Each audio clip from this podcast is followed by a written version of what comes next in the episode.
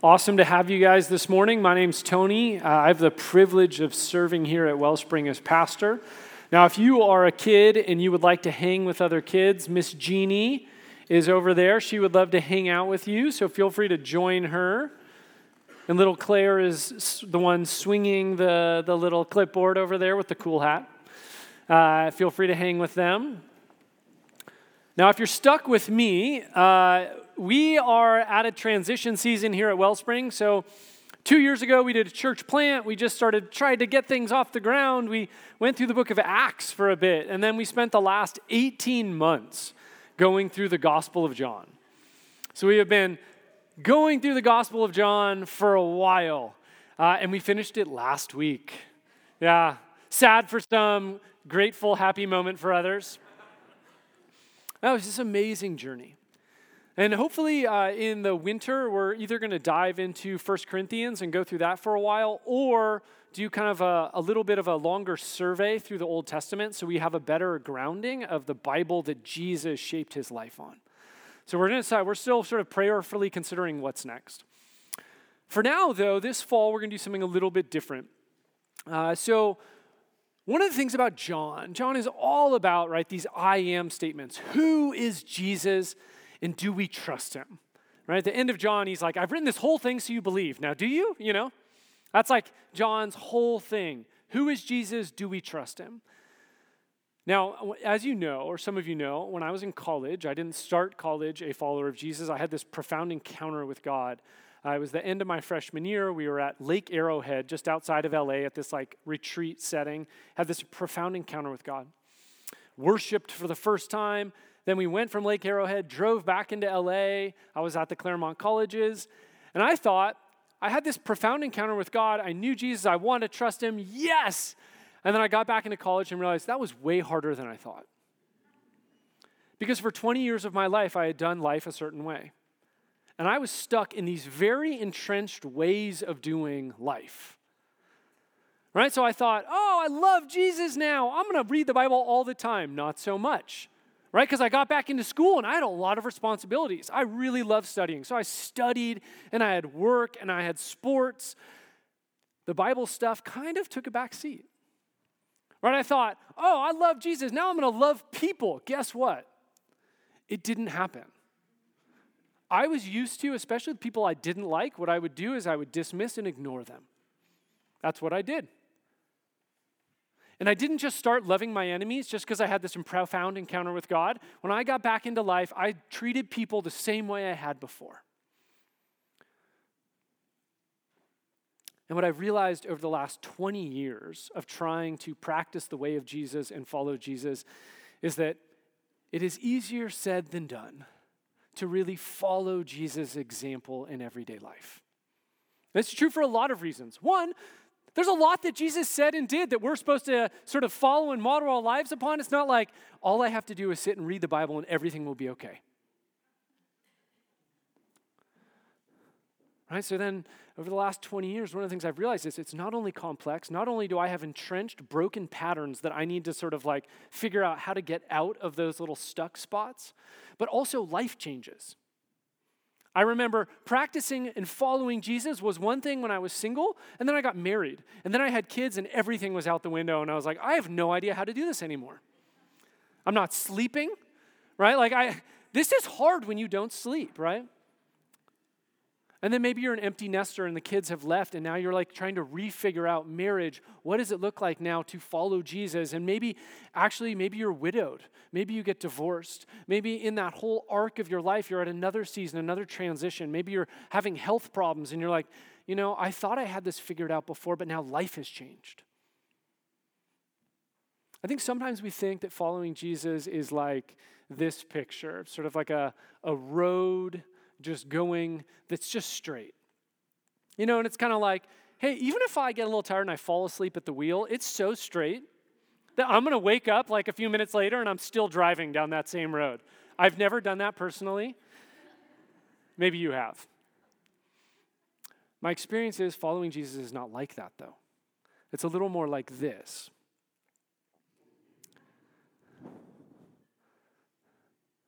Right? There's ups and there's downs. There's times when you don't really know where you're going and you're just sort of trusting the trail in front of you.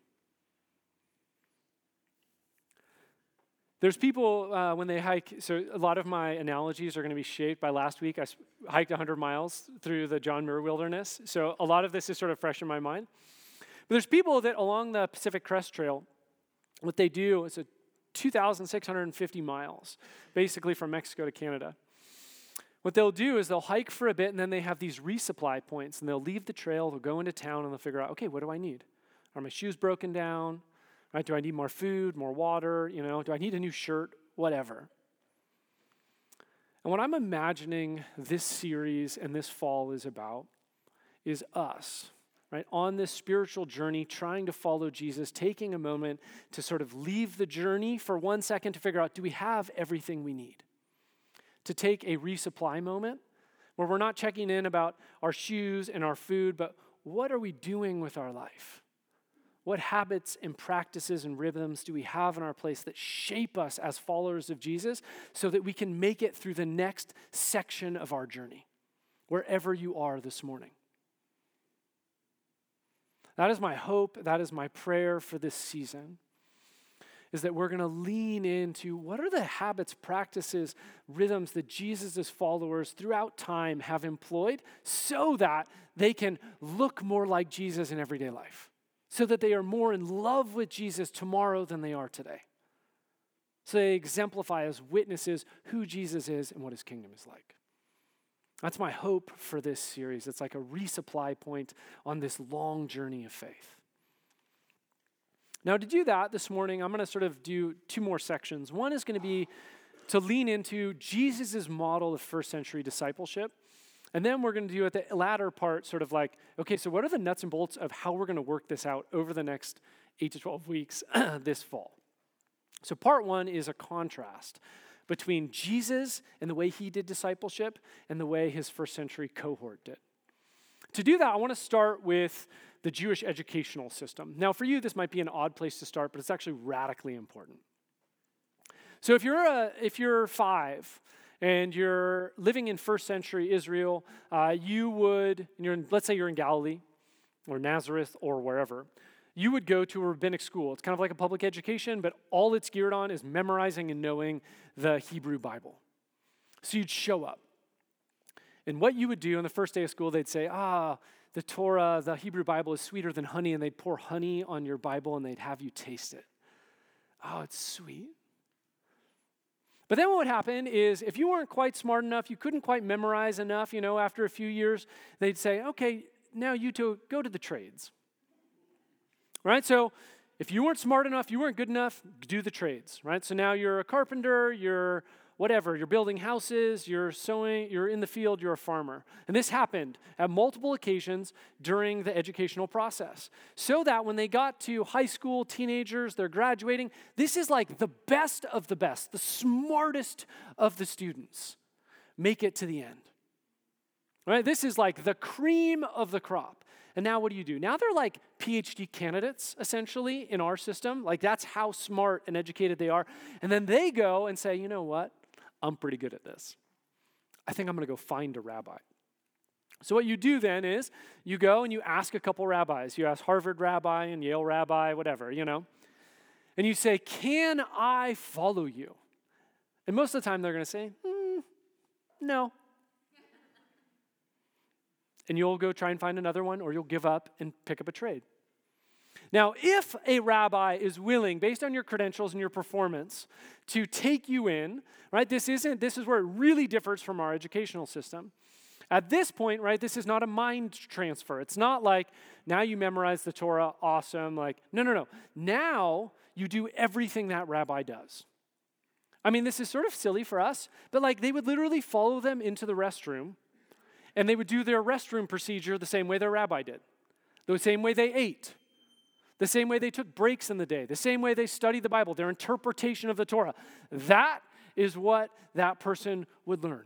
There's no preference here. It's like you do what your rabbi does, okay? The best of the best make it to the end. They then ask a rabbi, hey, can I follow you? Most of the time, not so much. Now, I want to enter into Matthew 11 at this. And I want you to feel the feel of the contrast. Okay, you're in this world that is saturated in performance and your ability to memorize the text. You are going to ask rabbis, and then Jesus comes into the world, into your little arena, and he says this Come to me, all who are weary and burdened, and I will give you rest. Take my yoke upon you and learn from me, for I am gentle and humble in heart and you will find rest for your souls. For my yoke is easy and my burden is light. Do you feel the difference there? One, Jesus is the only rabbi in the first century who actually asked disciples to follow him. Did you know that? Every other rabbi waited for the best of the best to come knocking on their door, and then they would sort of, okay, you can, you can be one of mine, or shut the door on their face. Jesus goes to them and says, Come and follow me, come to me. Second,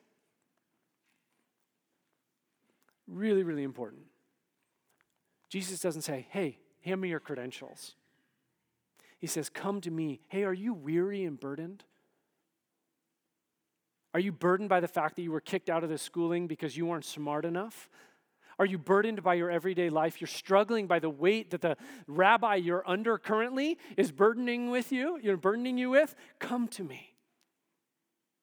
Jesus doesn't say, hey, hand me your credentials. He looks at you and me and says, come to me. And he just waits. Do you want to follow me? That's what Jesus says. Jesus was super intense with the Pharisees of his day. Matthew 23, he says this They tie up heavy, cumbersome loads and put them on other people's shoulders, but they themselves are not willing to lift a finger to move them. There are 613 like mini commands that the Pharisees implement in the first century. Jesus says this Come to me. In one world, you have all these rules and obligations you need to juggle. In the other, it begins with Will you trust me? Will you come to me? Will you come to the person of Jesus and submit your life and yourself at his feet? Whether you were tired or burned out, whether you were worn out or doing well. Eugene Peterson translates it, this, the, translates it this way Are you tired, worn out, burned out on religion? Come to me. Get away with me. And you'll recover your life. I'll show you how to take a real rest. Right? For Jesus' disciples, it all, be, all begins with moving to Him. He doesn't promise them a burden, He promises them rest. There was this one moment, or a few moments, uh, on this hike that we did. So we were in the Sierras, right? It's this long walk. And um, we went over a number of mountain passes. And I, I felt like each time we went over these passes, I had the same experience. You'd walk up, and eventually you'd get almost to this like mountain cul-de-sac. Never been on a cul-de-sac, right? You walk to the end, you're like, I guess that's the end of the journey. I guess I turned wrong, you know, I'm gonna turn back. But in this case, you get to the mountain and you're like, I have no idea. I, I didn't bring ropes. I'm not trained for scaling this mountain. How am I going to get up? And each time we'd get to this place, and the trail would eventually, like in this really odd, unexpected way, serpentine up through these crags, and we'd make it over this mountain. And as I was praying this morning and reflecting on this, Jesus' call to the weary and the burdened, I just had this sense that there are some of us who spiritually on our journey have gotten to that place where we just feel like there is a mountain before us. And we're sitting at the bottom, and I think some of us are weeping some of us are thinking about turning around because we don't know where to move. We feel so stuck that what has brought us to that place cannot get us over. And I feel like Jesus' invitation to us this morning is he reaches out a hand to you at the base of that pass and he's like, hey, take my hand. Come with me. I'll help you make it over. Come to me, all who are weary and burdened. And then he says this, verse 29 Take my yoke upon you and learn from me, For I am gentle and humble in heart, and you will find rest for your souls. All right, so yokes. The only thing I'm familiar with yoke wise is either like you're in a you know some weightlifting thing and you're yoked or you eat a lot of eggs. Like there's basically two yoke options in my linguistic repertoire. So I had to do a little research like so what is Jesus getting at here? So in the first century there's a couple options. Usually in rabbinic circles, this refers to the teaching of the rabbi, or particularly the interpretation of that particular rabbi. So you take that yoke, you take their teaching. But this springs out of two particular historical contextual uses or applications in the first century. The first is an animal yoke. Now you might be familiar with this, right? So this is like a this is used for oxen. So a farmer wants to till his field, what does he do? He has a, a yoke that he puts on oxen. One of the oxen generally is older. So you have an older trained oxen, and then you have a younger one next to him. And what you do is they both get harnessed together, but the older one pearls the, does the majority of the work and kind of trains the younger one both to adjust to the workload and how to be in a harness and do the work that's necessary, okay? That's example one of a yoke in the first century. If you're familiar with this text, that's probably what you've been exposed to. I want to do a quick little doodle just to show you another way to look at oxen and yoke. All right, so this is sort of the the one we just talked about, right? So you have the ox's head kind of comes in here, right? And then there's like a chain that connects back here to the the I don't know, carriage, whatever the farming tool is, the tractor tool. Another way to look at uh, a yoke is sort of like this. Um, so now I want you to imagine this is called a human yoke.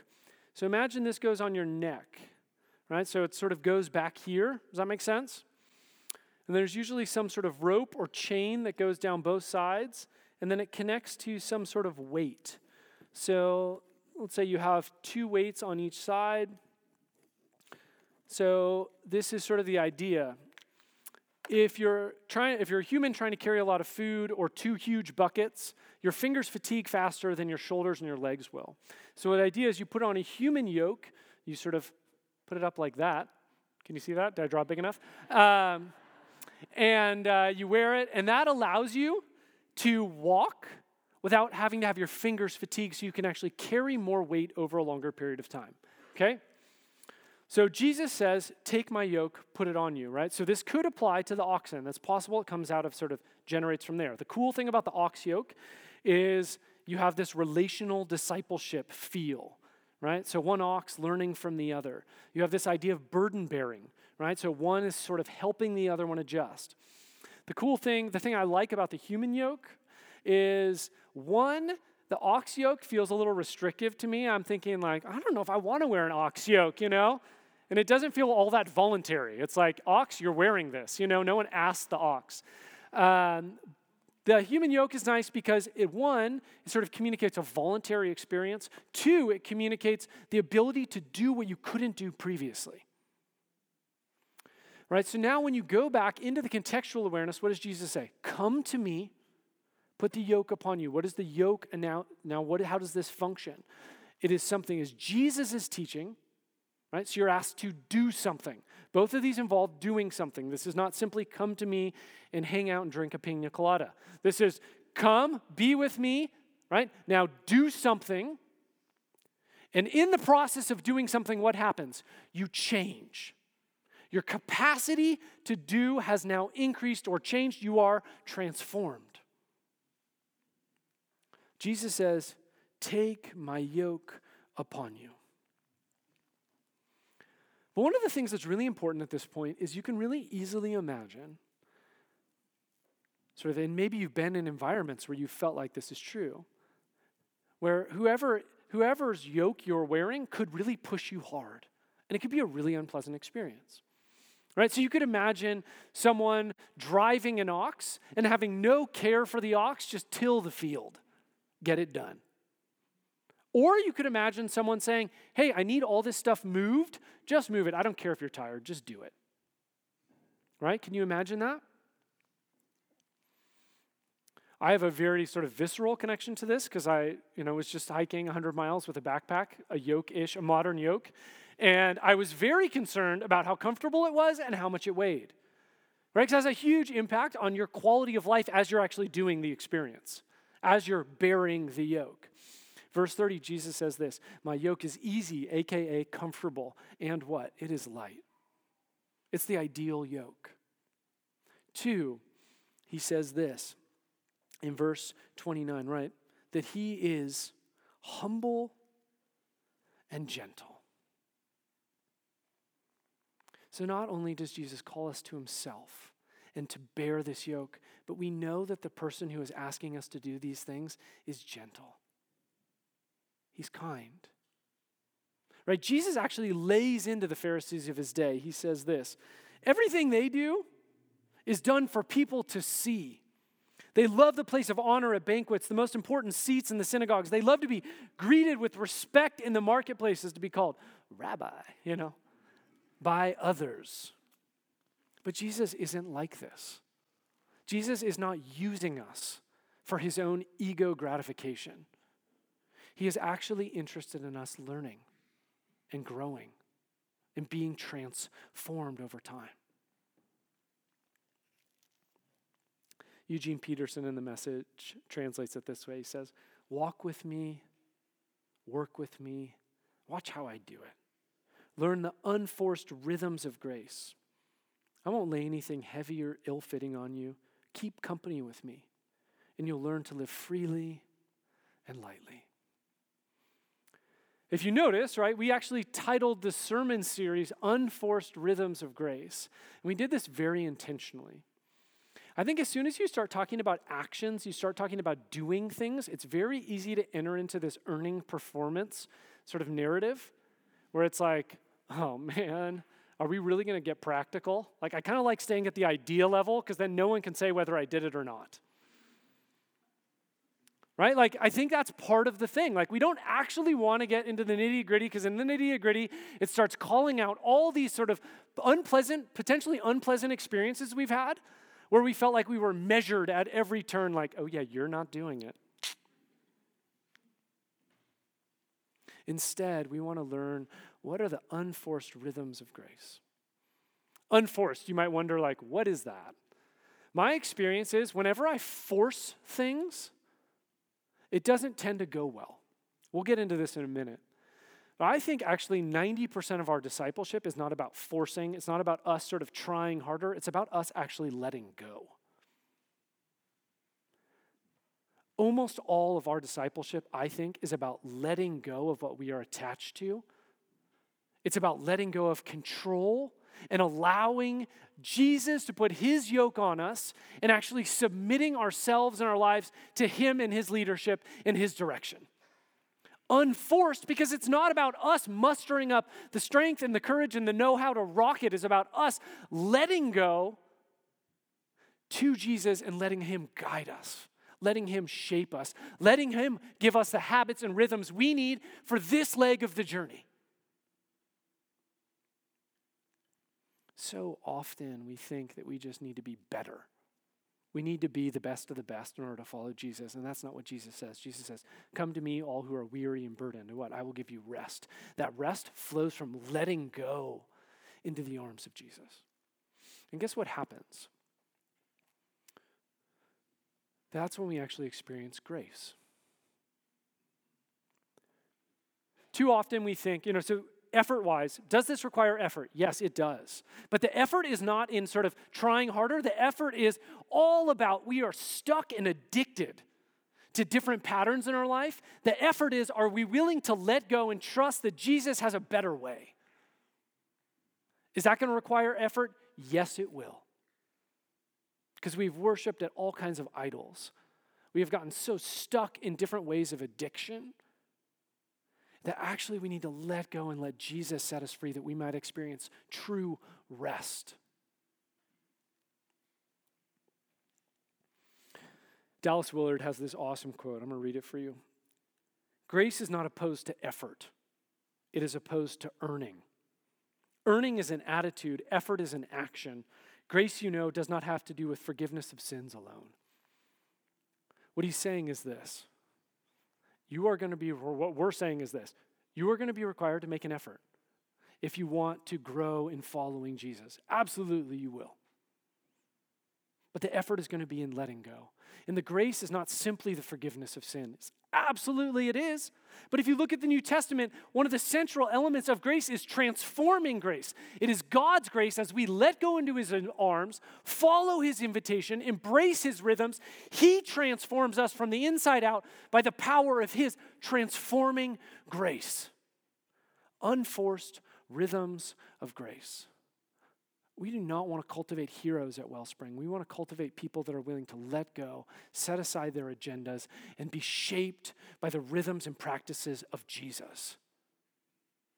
Not because we're awesome, but because God's grace transforms us as we let go into his arms. Two uh, sort of just contrasts I want to tease out before we get into the uber practical side of how this is going to sort of take shape over the next few months. The first is a contrast between rest and training. So when I imagine rest, one of the first things I think of is drinking an ice cold coconut water on a tropical beach. Now, maybe your image of rest is a little different. That is certainly mine. It's like, ah, rest. But that's actually not a biblical picture of rest. Rest in the New Testament happens when we align our heart and life with the kingdom of God. So, rest in Greek, right, used here by Jesus twice in this little section, echoes back to a word in Hebrew now called shalom, which is the wholeness of God, the peace of God. We experience the rest of God when our heart and life align with the kingdom of God and we enter into his peace and rest. Now, to do this, though, requires a little bit of training. Donald Hagner says this The fact that Jesus' yoke is kind and his burden is light does not is light must not be misunderstood to mean that discipleship and righteousness to which Jesus calls are easy and undemanding. Right, Jesus says in Matthew 7, right? The way that is easy leads to destruction. And I'll tell you right now, I was uh, at a conference a number of months ago. Mark Labberton is the president of Fuller. He talks about the mesmerizing rhythms of our culture. Right now, we are at a historical moment where the mesmerizing rhythms of our culture will entrance and distract us crazy quick.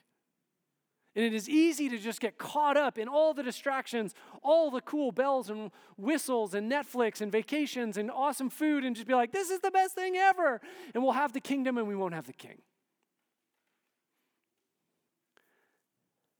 It is super easy in this moment to get caught up in these mesmerizing rhythms, get distracted from the point. We settle for the road of least resistance and we don't find the rest that Jesus promises. Have you ever, I was talking to someone the other day, they were talking with a sociologist who's up in, uh, in the Bay Area, and they were saying actually that teenage mental health, particularly as it relates to anxiety, Monterey County is the number one uh, the, the has the highest levels of teenage anxiety and mental health issues of any county in the United States or in uh, California. Crazy, right?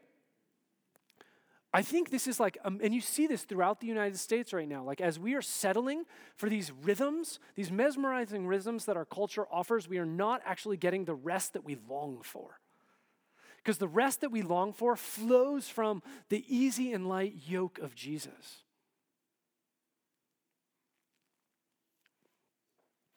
But that means that we need to sort of willingly embrace Jesus' training plan. But so when I look at sort of church and the way training tends to work out, I think there's basically four permutations. The first is sort of I just call uh, not so much. And that just means this life is busy, life is overwhelming, right? Ju- we're all juggling so many things. I don't know anyone regardless of stage of life, that doesn't feel like their life is like a plate overflowing onto the ground. Right? So then we just sort of become like a not so much church. Like, yeah, I know Jesus said that, but I just don't have space for it. I don't have time for it. Right? So we end up not actually doing what Jesus is inviting us to do, that so we don't experience the rest that he offers. Two, I think I'm just calling it, I think it's too much too quickly. But it's this idea it sort of basically parallels uh, gym memberships. So I have a friend who's a personal trainer, and what he says is this gym memberships skyrocket for the, for, for the first week of January. People go to the gym for like an hour, hour and a half, two hours. They wake up at 4 a.m. And after two weeks, they are burnt out, they are done, and they don't go to the gym for the rest of the year. I think we do this with Jesus all the time. We are so focused on, oh, I just need to get back in the game. I just need to start. And then we just like throw ourselves in. We're pray- trying to pray for like five hours a day. We're reading all these books. Two weeks later, they're like, I just need a break. Netflix, you know? And we're burnt out. And then 10 months later, we do it again. Look at the last five years of your life and tell me if your life is not sort of mirroring this cycle. It's super common. Or too much of the same thing. Right? This also happens in gyms, right? Maybe this maybe it'll parallel for you. Your spiritual life and your gym membership will sort of mirror. In gyms, right? People go to the gym. What do they do? They hit the same five machines every day for like 10 years and they wonder, why am I not getting stronger? Because your muscles need variety. Same spiritually. A Jesus training plan is not just do the same thing for five years with zero change or adaptation. Remember the journey that I talked about? It changes, context changes. Therefore, what we do changes from time to time. I was trying to come up with like a definition of what Jesus training is. This was my best attempt. So, this is an engaged process, a relationally engaged process with God of letting go and learning, setting aside our agendas, taking up the yoke of Jesus. Over the long haul. This isn't a sprint. This is, Jesus does not care whether you make a huge sacrifice today and then go back to the same way you did it tomorrow. Over the long haul, we are interested in loving Jesus more in 10 years than we do today more in 30 years than we do in 10. I don't care whether you are super faithful today, but next week you're just back to the same old addictions, patterns, and things that got you stuck in the first place. Over the long haul, that dynamically adapts based on God's gracious will and invitation. This is an engaged relational process with God of letting go submitting to the leading and the yoke of Jesus, right? That's adaptive so that we are equipped over that long journey, not the sprint, to love God more in the end.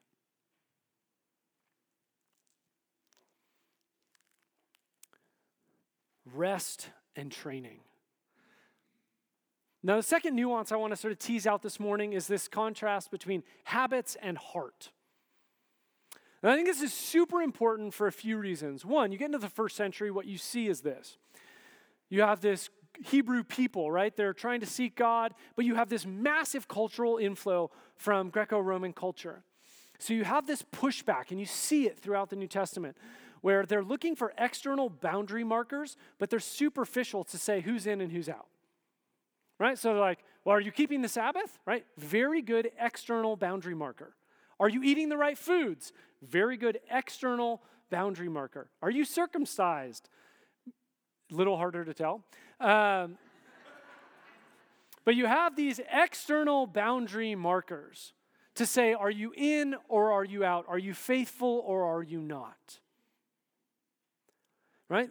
Jesus then comes into this setting and he says this in Matthew 23 Woe to you, teacher of the law and Pharisees, you hypocrites!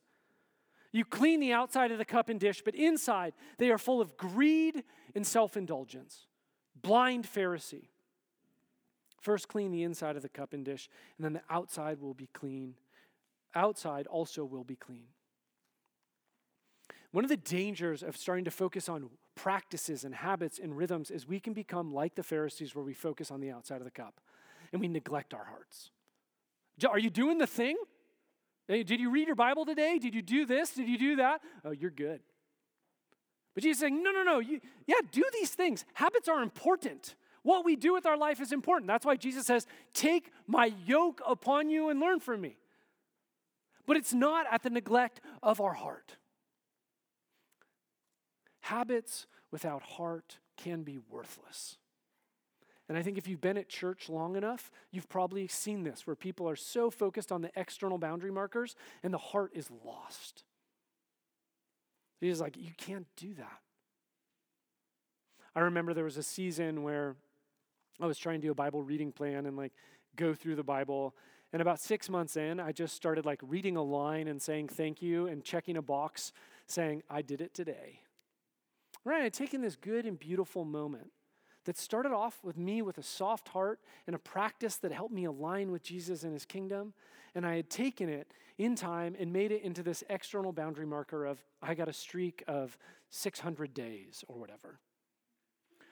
But the point was, what I was tempted to do at that moment is throw out the Bible reading, when in fact, that was actually the greatest moment for me to say, What is wrong with my heart? That this thing, the self revelation of God, reading the Bible, now has become boring to me. What happened to me internally? Right now, the habit has now spoken and revealed the true state of my heart. And now it's the moment where the habit then becomes a place where I lean into Jesus and say, God, what is wrong with me? Help me. It's not a casting out of the habit, but allowing the habit to unveil what is truly going on in our heart. We don't ditch habits, they become a means of heart understanding and heart awareness. They become a process for dialogue. J.K. Smith has this uh, great quote. He says this it's not going to be projected. The orientation of the heart happens from the bottom up through the formation of habits of desire. Learning to love God takes practice. Like most of us don't come into this room holy. Most of us come into this room broken creatures in need of Jesus and his rest. And the habits Jesus gives us, the rhythm he gives us, become ways we then align our heart and life with him and experience the rest he offers. All right, so that's my initial frame for this series. All right, now I'm going to get into nuts and bolts. You're like, oh, I thought that was the end. Uh, sorry. All right, so nuts and bolts. If you've been around Wellspring a while, we've talked about ABLE. So, right, ABLE is our basic discipleship acronym. A is attend. We invite everyone in this body to attend to the voice of God, to attend to the person of Jesus every week. Make some space, be with God. B, we invite everyone in this body to bless someone inside the church and outside the church as a way to build a sense of connection and be a blessing outside church walls. L, learn from the scriptures right? Be a people that are learning and growing about what God, how God reveals himself in the text. Uh, keep, go back, stay at the main one. I'll get to these in a minute. Go back, there you go. Eat. Eat is about blessing people or uh, eating with people inside and outside the church as a way of building community and also embodying the welcome of God in the world. Now, what Aaron and I were trying to figure out is how do we take this basic acronym, which is consistent to when since we did the plant two years ago, and how do we build out practices within it so that we can just go deeper with the discipleship rhythms we have versus just like starting new? So, what we're, we're going to do over the next uh, 16 weeks ish is go through four different rhythms or practices within each of the letters of ABLE. So, we're going to bring up A, uh, and there's four practices there. If you can read them, if you can't read them, I'll read them for you. So, Sabbath. We're next week, we're going to lean into what does a Sabbath in silence look like as a practice for the people of God? What does it look like for us? Right? Healing. Right? There's a ma- huge connection. Often, we all bring our brokenness into the church walls. Part of attending to the presence of God is allowing God to heal us inside, right? So that we can love people outside and see ourselves and God clearly. Prayer. What does it look like to connect with and be with God? Worship. What does it look like to lay our heart and life before God? Right? So we're going to go through those as practices of ABLE over the next uh, 16 weeks. B, all right, enemy love. I don't know about you, but loving my enemies doesn't come naturally to me. This is actually a habit or a practice, learning how to love people that I don't like, right? Not pretend to like people that I don't like. This is actually love people that I still don't like, right? Generosity, learning to be generous with our money, our time, our being. Uh, justice, right? God's justice and mercy are a huge value in the scriptures. What does it look like for us to take them seriously? Faithful presence is our way of saying, you know, God invited us to be his witnesses in the world. What does it look like for us to be his faithful presence? L. So, what does it look like to study the scriptures, to be in the scriptures? And then study is a little distinct, right? So you can read the Bible. Study is what does it look like to study the Bibles and to study people who've thought a lot about the Bible, aka theologians. Study, right? Some of, some of us are going to love that. Some of us are going to be like, not so much. All right. Your story. One of the things that we're, we're trying to figure out where this fit, uh, but this idea of our stories, the story God has brought you on, how does that shape your participation in the unfolding kingdom of God? Right? How do we lean into what is your story? How does that translate into your participation here and in the world? Your role. Uh, so this is sort of gets into spiritual gifts. What are your gifts? What are the gifts that God has given you? And then E, hospitality, community, communion, celebration, different practices there. So we have all these practices we're going to go through in the fall. So we learn to lean into what are Jesus' habits, rhythms, practices. Now, with this, we didn't want this to just be a Sunday morning thing where you came in and you're like, cool sermon, all right, now I'm going to go about my life. We wanted to create a tool that you guys could take from this place and use uh, with a friend. In all of our well communities, we're going to implement it.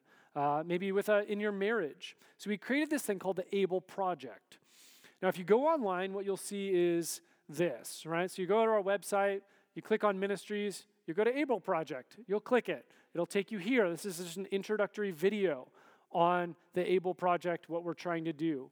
Uh, you'll scroll, scroll down, and now you'll see all those things that I just talked about.